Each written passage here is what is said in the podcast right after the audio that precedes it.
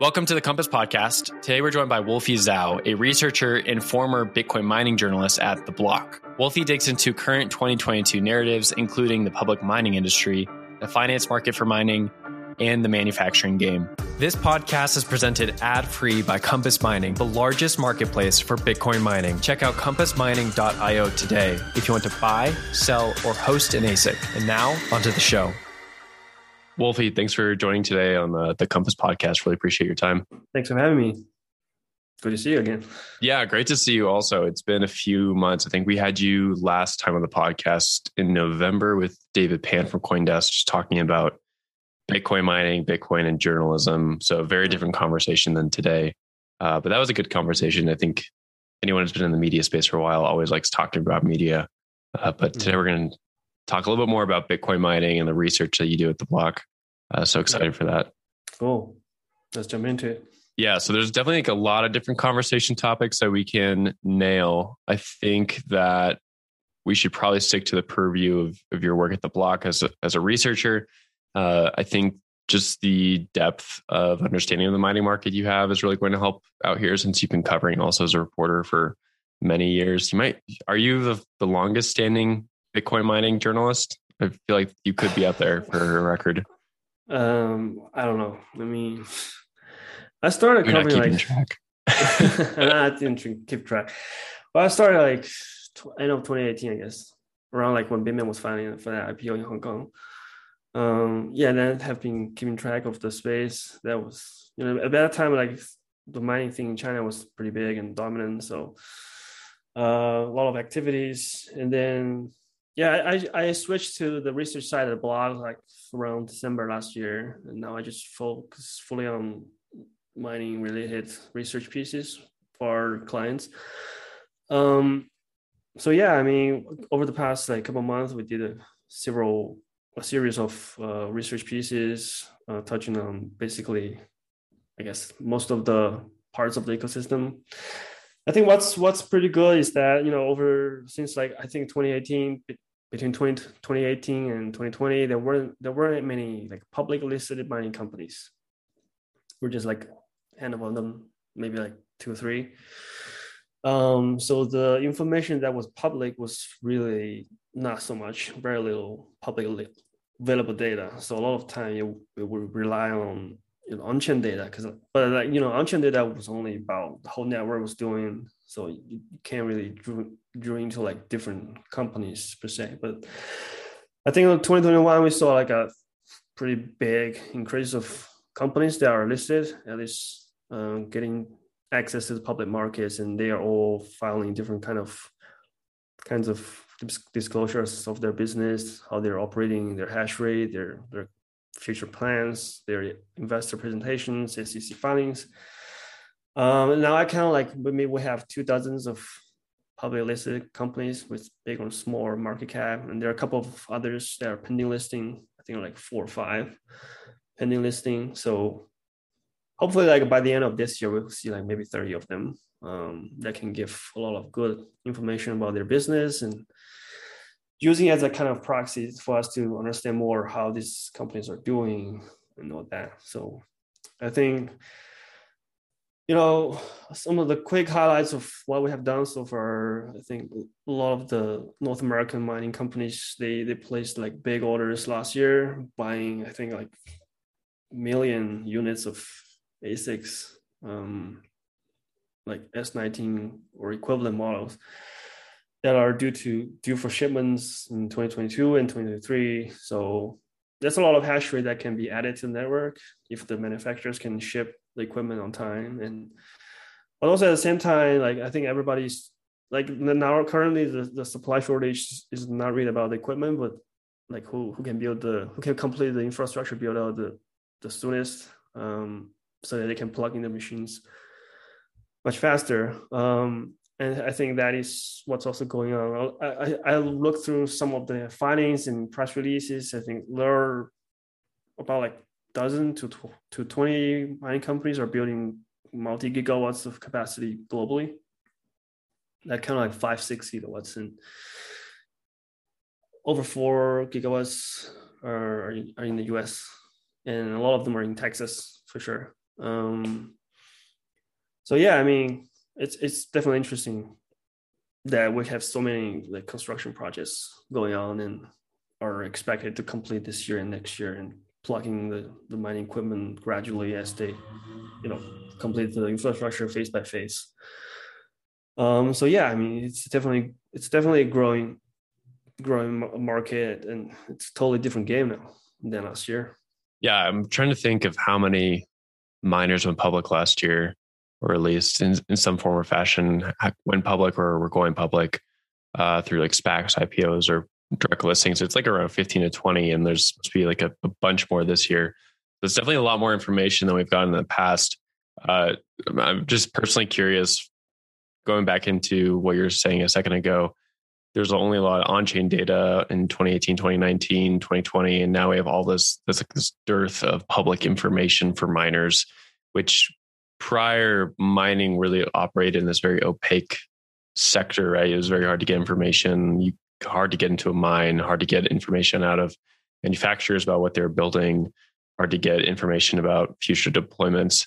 Uh, I'm assuming like your job's a lot easier now, but or maybe it's not the case because there's so much more information to parse through. Yeah, I think I think what's like what's different for like Bitcoin mining related research is that there are um, a lot of the information is not on chain, so you can't really pull data just just from from the blockchain. Like a lot of the things they they do interact with the blockchain, but the way they disclose it, it's not really from the blockchain itself. So like, you have to look through all of the filings and and the filings can be can be super long and you know interesting details of, are often buried in you know small paragraphs bypassing and you know just have to find it. And so it's good that we have more transparency per se. Uh, it's just like getting those information is also an interesting process. Um, um, and and also like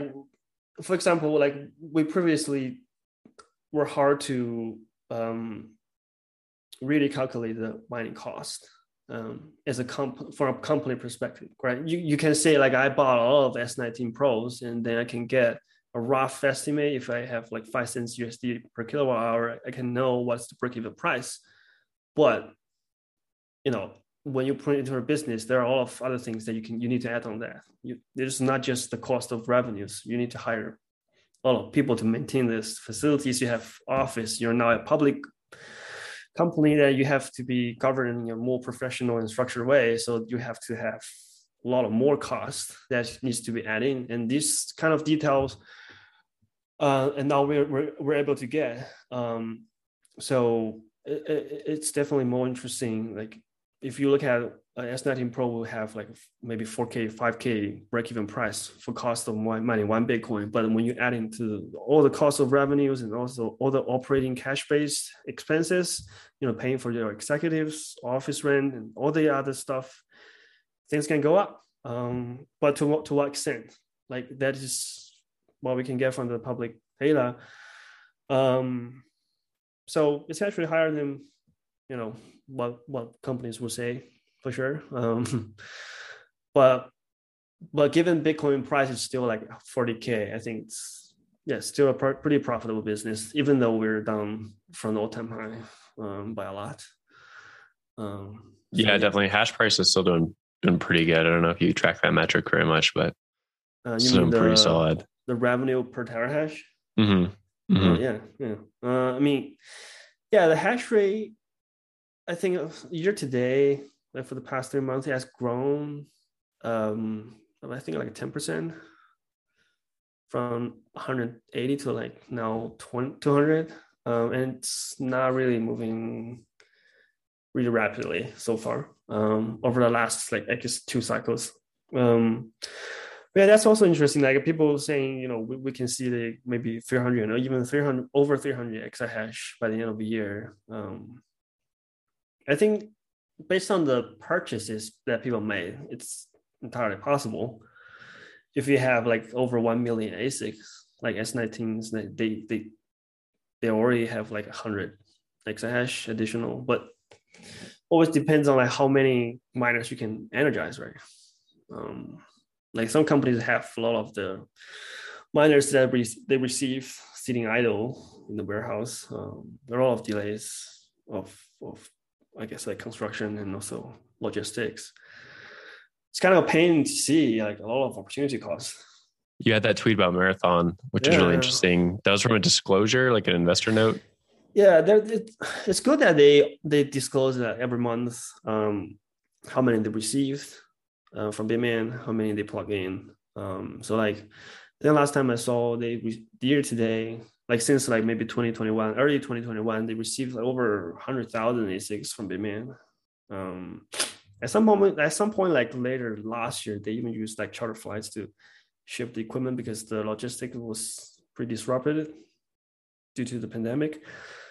So they have a lot of like over a hundred thousand, and then I think as of end of February they plugged in like some 3.8 exahash, so not not less than 40 percent of the miner were energized. So the amount of miners that that aren't energized can deliver Bitcoin that is more than what they generate in a month. So it's kind of pain. Um, yeah, yeah, it's definitely like a narrative. I think that's a good place to take the conversation. Is narratives we've seen from last year moving into this year, narratives at the moment as well. And it seems like the logistics thing is not going away. Like that was certainly a thing last year, but it, it's changed a little bit where now it's supply bottlenecks for building facilities with uh, orders going forward. And like these public miners have put a lot of orders up and Bitmain's delivering them, but they don't seem to be any place to to place the machine. So Compute North is the hosting provider for a lot of what Marathon does, and uh, it seems they're having some construction delays or something, and that's causing Marathon to just leave machines on the ground. Is that right? Yeah, I think I think they definitely are trying to like resolve the problem as soon as possible. I mean, it's it's huge opportunity cost. Like, what what what can six six exahash do? Like, I don't know, at least dozens of Bitcoin. Yeah, um, a day. It's a lot of so, Bitcoin. that blows. Um, yeah, I mean, I guess I guess the China crackdown really like like, like messed up like kind of like a kind of the, the the the ripple effect is just like larger than people thought. It's just it's not just about shutdown, right? It's just whole hosting capacity crunch. Like when the, when those companies ordered the machines, they didn't foresee that those Chinese companies were rushing to you know elsewhere in the world to to source to source electricity. Um, but yeah, I think I think we need some time to like digest all that kind of demand. But hopefully, like construction will go on as you know phase by phase. Yeah it's a good way of putting it like the butterfly effect of all these things. Uh, i think it also gets really interesting when you look at the public moves that firms like marathon are making uh, with capital markets putting out like convertible notes stuff like that. Maybe dive into that a little bit. I know you've done some recent research speaking about uh, the capital raises that some of these firms have undergone. Yeah yeah. We did one. So I think I think 2021 was like pretty big in terms of like Bitcoin mining financing. Um, so like I think I think you know when we look at like mining mining in China back then, um, there were many ways for those mining investors to to get external capital when they want to expand their mining fleet or their infrastructure. The only way they could was like go to lenders and pledge their bitcoins for collateral get some leverage and buy machines and and, and was washed out pretty hard after the March 2020 uh, block shit. Um, but now we're seeing like 2021 is a lot of you know equity and debt financing. I think for the first like three quarters, it was more mostly like equity. Um, like the, the usual big names, they they uh, offered all of at the market offerings for equity. Um, uh, so all the private placements. Um, and I think the last quarter was like a up like uptake for for like kind of convertible notes and I guess like debt financing instruments for the public market. Um, and and also along these ways, there's always there, there are a couple of you know institutional lenders uh, have always been you know trying to uh, negotiate deals with mining companies.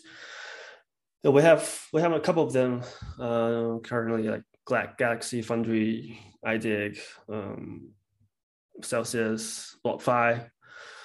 Um, so it's, it's interesting. Like in the past, like a lot of these uh, US lenders, they will partner with Asia-based ones to kind of um, so they lend money to the Asia partners, and then will then they will issue loans to like miners and kind of structure the business like that. But now they're kind of becoming more actively engaging with the mining firms directly. Um, yeah, and I, th- I I think that's gonna maybe gonna continue throughout like 2022 and 2023, especially for companies that are trying to hold the bitcoins and not selling. Uh, you know, you, you still have capex and opex to pay. Right? You have, and also when when when when the equipment that you pre-ordered last year gonna ship every month, you're gonna have monthly dues, and then you have you're expanding your infrastructure. So there's a lot of need for working capital. Um, so this trend is gonna continue, I think. And in the private lending market is pretty interesting. Like, um, you know, these companies, these companies are offering, uh, especially like crypto, I guess like uh, crypto lenders, right? So like Foundries and Galaxy, NYDIG, they generally offer like interest rate that higher than what traditional credit firm will do. There were a couple of like just one or two, not not too many, like Trinity and there's the company called Whitehawk. They they did some uh, small amount of equipment financing, um, but the interest rate was relatively lower. I guess I guess the Bitcoin price also factored into that. But I guess like Foundry offer at least from the like thirty something deals that I reviewed, I, saw and read through. I think Foundry was offering like seventeen percent interest rate per annum. Um, and it's a very interesting strategy. I mean, they, they, they themselves bought a lot of equipment early on in 2020 August, and then when they kind of sold this equipment to mining customers, there was a premium because Bitcoin price rallied, and they also issue loans if you don't have the money to buy the machines from them. And you can borrow money from Foundry, and then you pay a higher interest rate, but you can get the equipment spot. So it's a it's a great access to resources, and that's something that traditional credit firms don't have. Um, so that's I mean that's kind of understandable that why their interest rate is also kind of moderate. Um, and also they put like a little bit more restrict terms in terms of like how the equipment should be collateralized, and you there were also some terms like you can like I give you let's say like 30 million loan facilities. You can you you only drew like 1 million of it and the, the remaining 29 have some some have some conditions that you have to you can only draw like maybe part half of that remaining amount before you complete a like say 100 million dollar trans, uh, transaction fundraise um, and then you can draw draw the remaining half of it after you raise that money so to make sure that their the lender's risk is low. Um, so it's a very interesting dynamic um, that has involved, I think, um, mining market. Definitely, it, it, it does. It is in favor of uh, mining companies in terms of like even if you are small and you need capital, you definitely do have more alternatives than before in terms of sourcing capital or leverage to take on that risk if you want to expand your business. Um, because like before, like say before 2020, I think most of the like miners in China, the way they do is, you know, you you're a big miner, you mine a lot of Bitcoin, then you convert them. Uh, you you get more liquid liquidity to buy more machines. Um, so it's like a self fulfilling cycle, whereas you where you don't really have any other leverage, which is which is kind of not really risky. But now if you like, there are a lot, lot more options, right? Especially if you want to hold Bitcoin. There are also public mining companies that say they they, they don't hold any Bitcoin. Like Iris Energy said, they just sell everything. They just sell everything. Um, we that's the strategy. We we sell everything and we use the money we sell to buy more Bitcoin because we're buying more machines. Um, I think it's it's good that it's interesting to see that kind of different strategy. Like there are two spectrum. Like there's one that just don't sell anything. There's one that sell everything. There's a lot of companies in between. Um, So I, I think it's it's interesting to see how they kind of, if if at all, they will change. If this year is going to be a bear market. Yeah, no, I'm really keen to see what's going to happen this year if there is a bear market or even just like a lower hash price for these uh for these public miners. And I think the interesting thing will be in a few years to see like which strategy work, like hodling like your Bitfarms of the world or selling immediately like your Iris Energy. Uh, we can get to that in a second. I want to go back to what you're talking about earlier, though, with the private lending. What kind of interest rates are you talking about? Like, how high are these interest rates? And then what's like the the deal structure for these things? Uh, you and I were talking earlier about how you take out a private loan to buy machines from someone like Foundry. You pay a high interest rate, and then you have the deal structured so if you fall out on the deal, that the Bitcoin is held by the custodian or is it held by the lender or yeah who is it held by so yeah there were a couple of um, uh, contrasts there was one example between foundry and mawson infrastructure group. That was that deal was early i think january 2021 it wasn't like a big amount. It was like 1 million something. And they bought a few hundred WhatsMiners 500 maybe. Um so the, the structure was like the loan was 17 16.5 or 17 i don't remember but around that level 17% uh, annual um so they were trying to buy 500 WhatsMiner and they put a small part of deposits and then so the total deal was like 1.3 million so i guess one WhatsMiner m30 was like 2600 but i'm pretty sure when when the when Foundry bought the M30s in mid 2020, it was definitely lower than that. Um, so they sold at the premium. I mean, the price rallied, so of course the miners go up. Um, so they so the total deal was like 1.3 million. They put like a 300 grand for deposits, and then they borrowed 1 million from Foundry, and with the 17% interest rate. Um, so the deal was like the equipment will be the collateral, um, so it's essentially not your like not your big uh, not your WhatsMiners, right? So you cannot really overclock them. Uh, there's like you have to gain like then the lenders written consent before you can overclock them. And the collateral also re- includes the mined Bitcoin from this collateralized equipment, and the Bitcoin will be deposited to um, an address controlled by um, Genesis trading. Um, presumably for like selling to cover the principals and um, and interest. Um, yeah, that's that's uh, that's the the main gist of of the of the contract. Um, and also they they're required to um, send the hash rate to the pool that is dedic- designated by Foundry. I mean, it's gonna be a Foundry USA pool, right? So it's kind of like you you you pay a higher interest rate, um, but you get greater access because they have the machines, they have the pools, they have custodian wallets, and so. But then when that's done, um, I think the term was like 18 months, if I remember correctly, 18 months maturity. So after after that, I mean, the, the machine the machine will be yours, right? So you're kind of like paying a mortgage, right? It's like um, you're you're using your monthly paycheck to pay back a mortgage that is upfront. Um, but yeah, yeah, that's that's what I think. That's what crypto lenders would choose, uh, which kind of makes sense, right? They want to be more in, involved in kind of whole business strategy instead of just giving you a loan and collect the interest and we're done.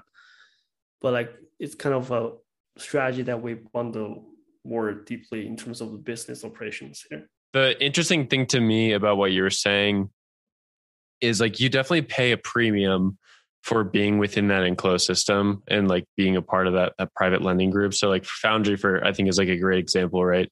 You get access to the pool, you get access to the machines, you get access to uh, DCG and all that stuff. You get access to uh, just like the entire system and all the benefits that incorporates being a part of the Foundry family but you pay for that with that interest rate, right? That 16 to 17% interest rate you're talking about, which is which is like almost outrageous when you're thinking about how cheap money is right now, right? Like the Federal Reserve itself is like scared to raise the federal loans rate uh, by like you know a few bips, like nothing yeah. at all. Even just that was that was back ahead. in January 2021. But I mean, mm-hmm. I, I, guess like still it was pretty high. Um, well, I guess like it's it depends on how you want to structure your strategy. I think at that time, if you get access to the spot miners, um, uh, the problem was like how how soon you can get the spot miners. Right at that time, there was like a supply crunch of the miners, so you don't really have any choice if you want to plug in right now, unless you wait. If you're gonna wait, then yes. I mean, if you look at like I did did a loan with the uh, the Stronghold Digital. I think it's that was also early, like first quarter or early second quarter of uh, of 2021. Um, and let me check. I think well, that was like around like June 2021. Um, so that was, that was like a 10% um, Friday. Um, and also 10% from another traditional credit firm. Um, but that that's also because like you know the, the equipment they they play they, they, the money they use to buy the equipment uh, the, and the equipment was not spot at that point. Like they had to wait. Um so yeah i mean it's different. Like there's a reason why you pay for a higher premium rate. It's not for nothing. I mean january 2021 there was not a better time to be mining bitcoin. And so Foundry by getting that those WhatsMiners off their books was losing out on possible Bitcoin mining rewards in that pay, that place. So you have to cover your books with higher interest rates. I am interested to see though, and would curious to get your take on this. Are interest rates still that high right now in a possible bear market scenario, or interest rates collapsing? And how does that look for these public mining firms that still perhaps have these higher interest rates on their books but don't have machines deployed because of a logistics crunch. Is there going to be like possible wipeout scenarios? Do you think that there's a lot of danger for these firms because they're they're they're not online, but they still have these really high interest loans out? Well, I think like in general, I think Bitcoin mining companies they have a pretty decent profile, like credit profile as a as a borrower, because you know naturally, if you have operating hash rate, you have you have new Bitcoin get generated every month. Um, regardless of the size, um, you have some new Bitcoin mining generated. It's that that can either convert to your liquidity or, you know, in case of a price crash and you you need margin calls and so in general, I think as long as like you can you can you can plug in your miners like progressionally, I think that's relatively fine. I think for for lenders, you know, it's also it's also like looking looking back from you know just deals uh, between Foundry and Mawson in January, right? It's it was pretty safe for Foundry. If you think about it, it's I, I borrow I, I lend you the miners and you can plug in and you generate Bitcoin, and you will have liquidity to pay me the principals and the interest. Um, so I'm earning the premium of the miners and also earning a safe interest return, and and I know you're generating Bitcoin every month. So that's pretty good. Uh, I think that's this this this this all these things that I think they work together as a whole. Like the, the miners that you pre-order, the infrastructure they're expanding, and the loan you're getting.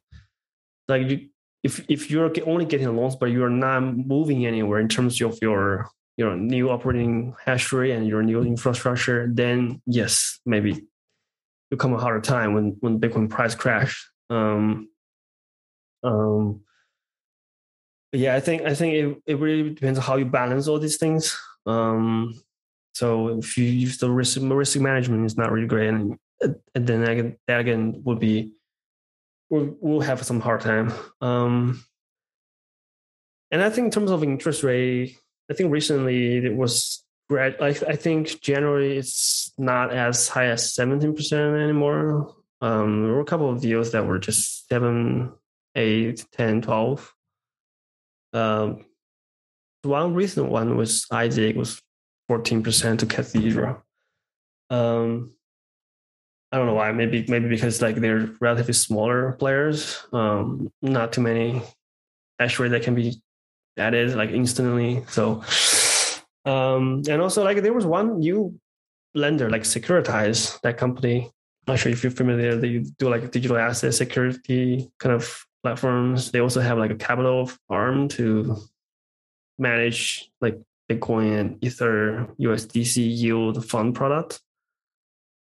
It's also like they they they get LPs to to put their money, deposit their money to earn interest, and then they would, you know, also lend the money out to charge a higher interest rate to make that profit, right? So same for like BlockFi, I think they also get deposits and then they also kind of lend out like a bank.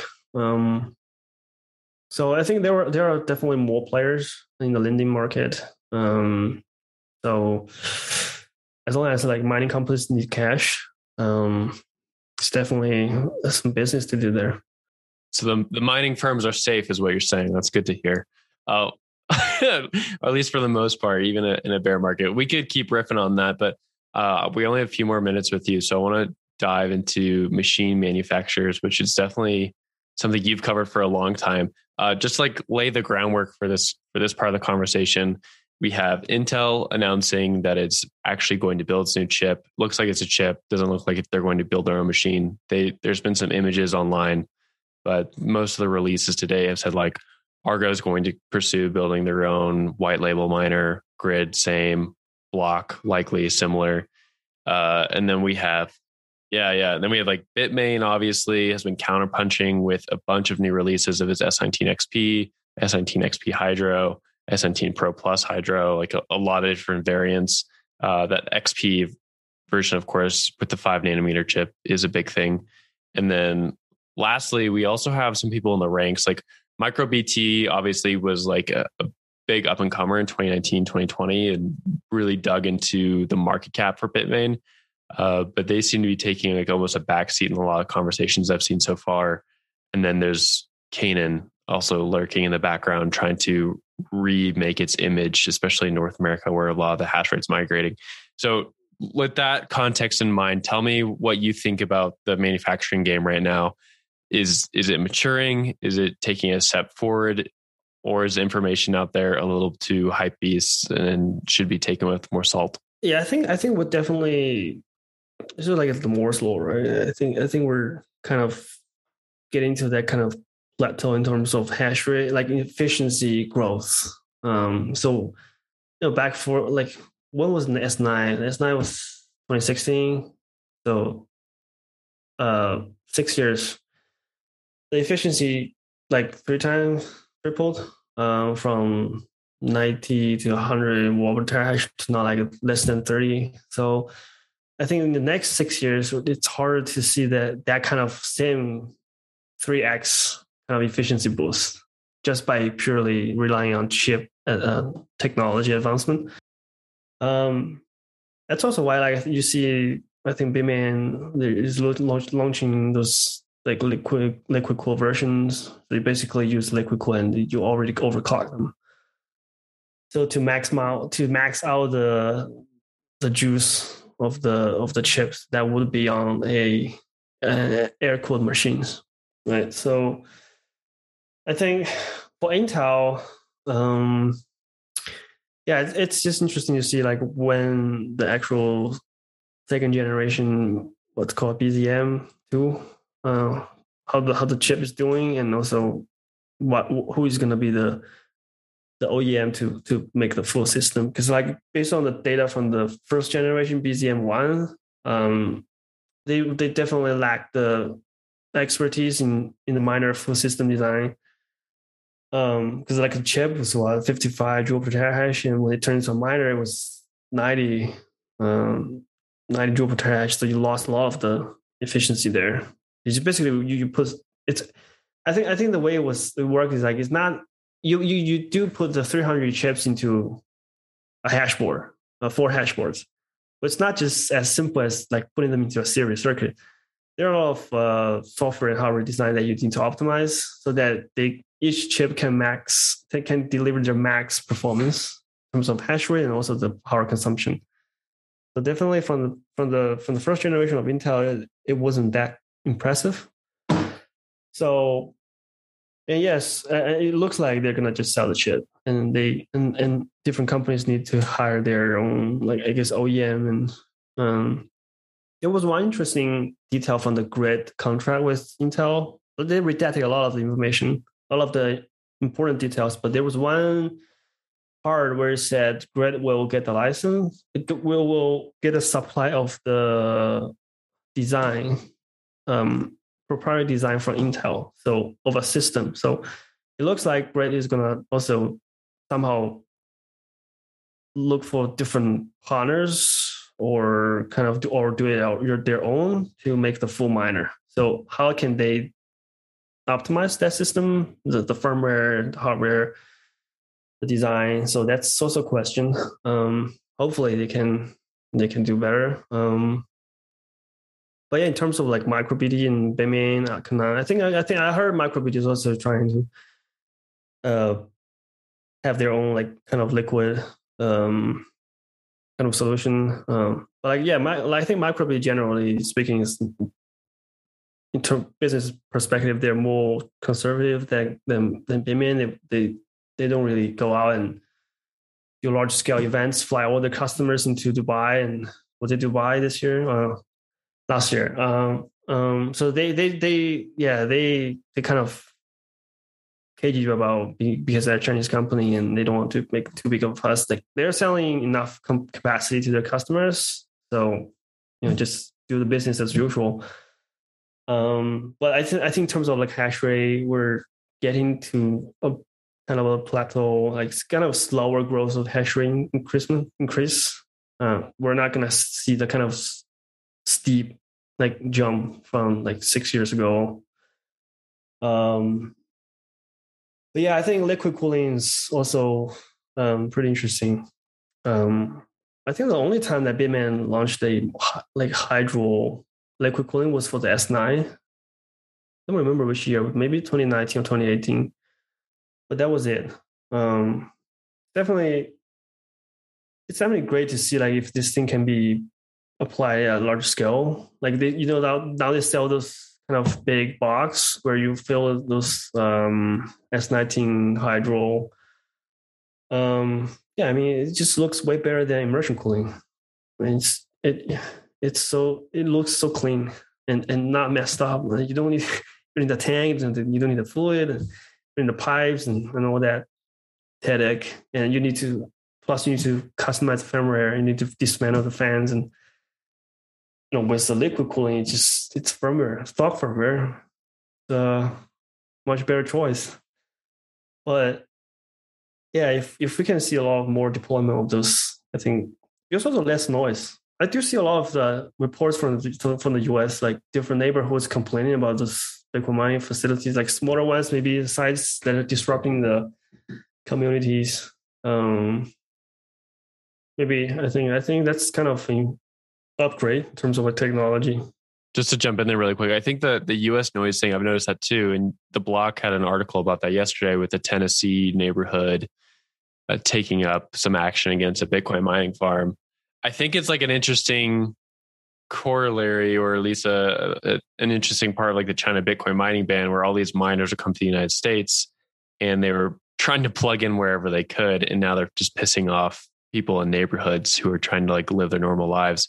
Uh, and I, I think that's it's funny because it's like definitely putting a bad taste in some people's mouth. Like the first intro they have to Bitcoin is like this horrendous, yeah. huge noise going on in their neighborhood, like a, yeah, I saw, I saw a news report. Uh, there was I don't remember which company, but they they explicitly said uh, when everybody's looking for the cities, we're not going there because we're because uh, you go so so so so so crammed and everybody's there in the big cities. We're we're going for those overlooked towns uh, where we can generate jobs and, and all that um, I don't know. It's there. There always be a community. People just don't don't like the the, the vicinity of mining facility that generate too much noise.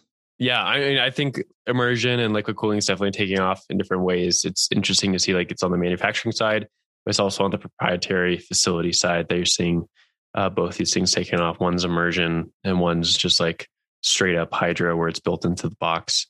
Uh, any predictions for what amount of hash rate you think in the next year or so will be immersion based? You think it's still just going to be single digit?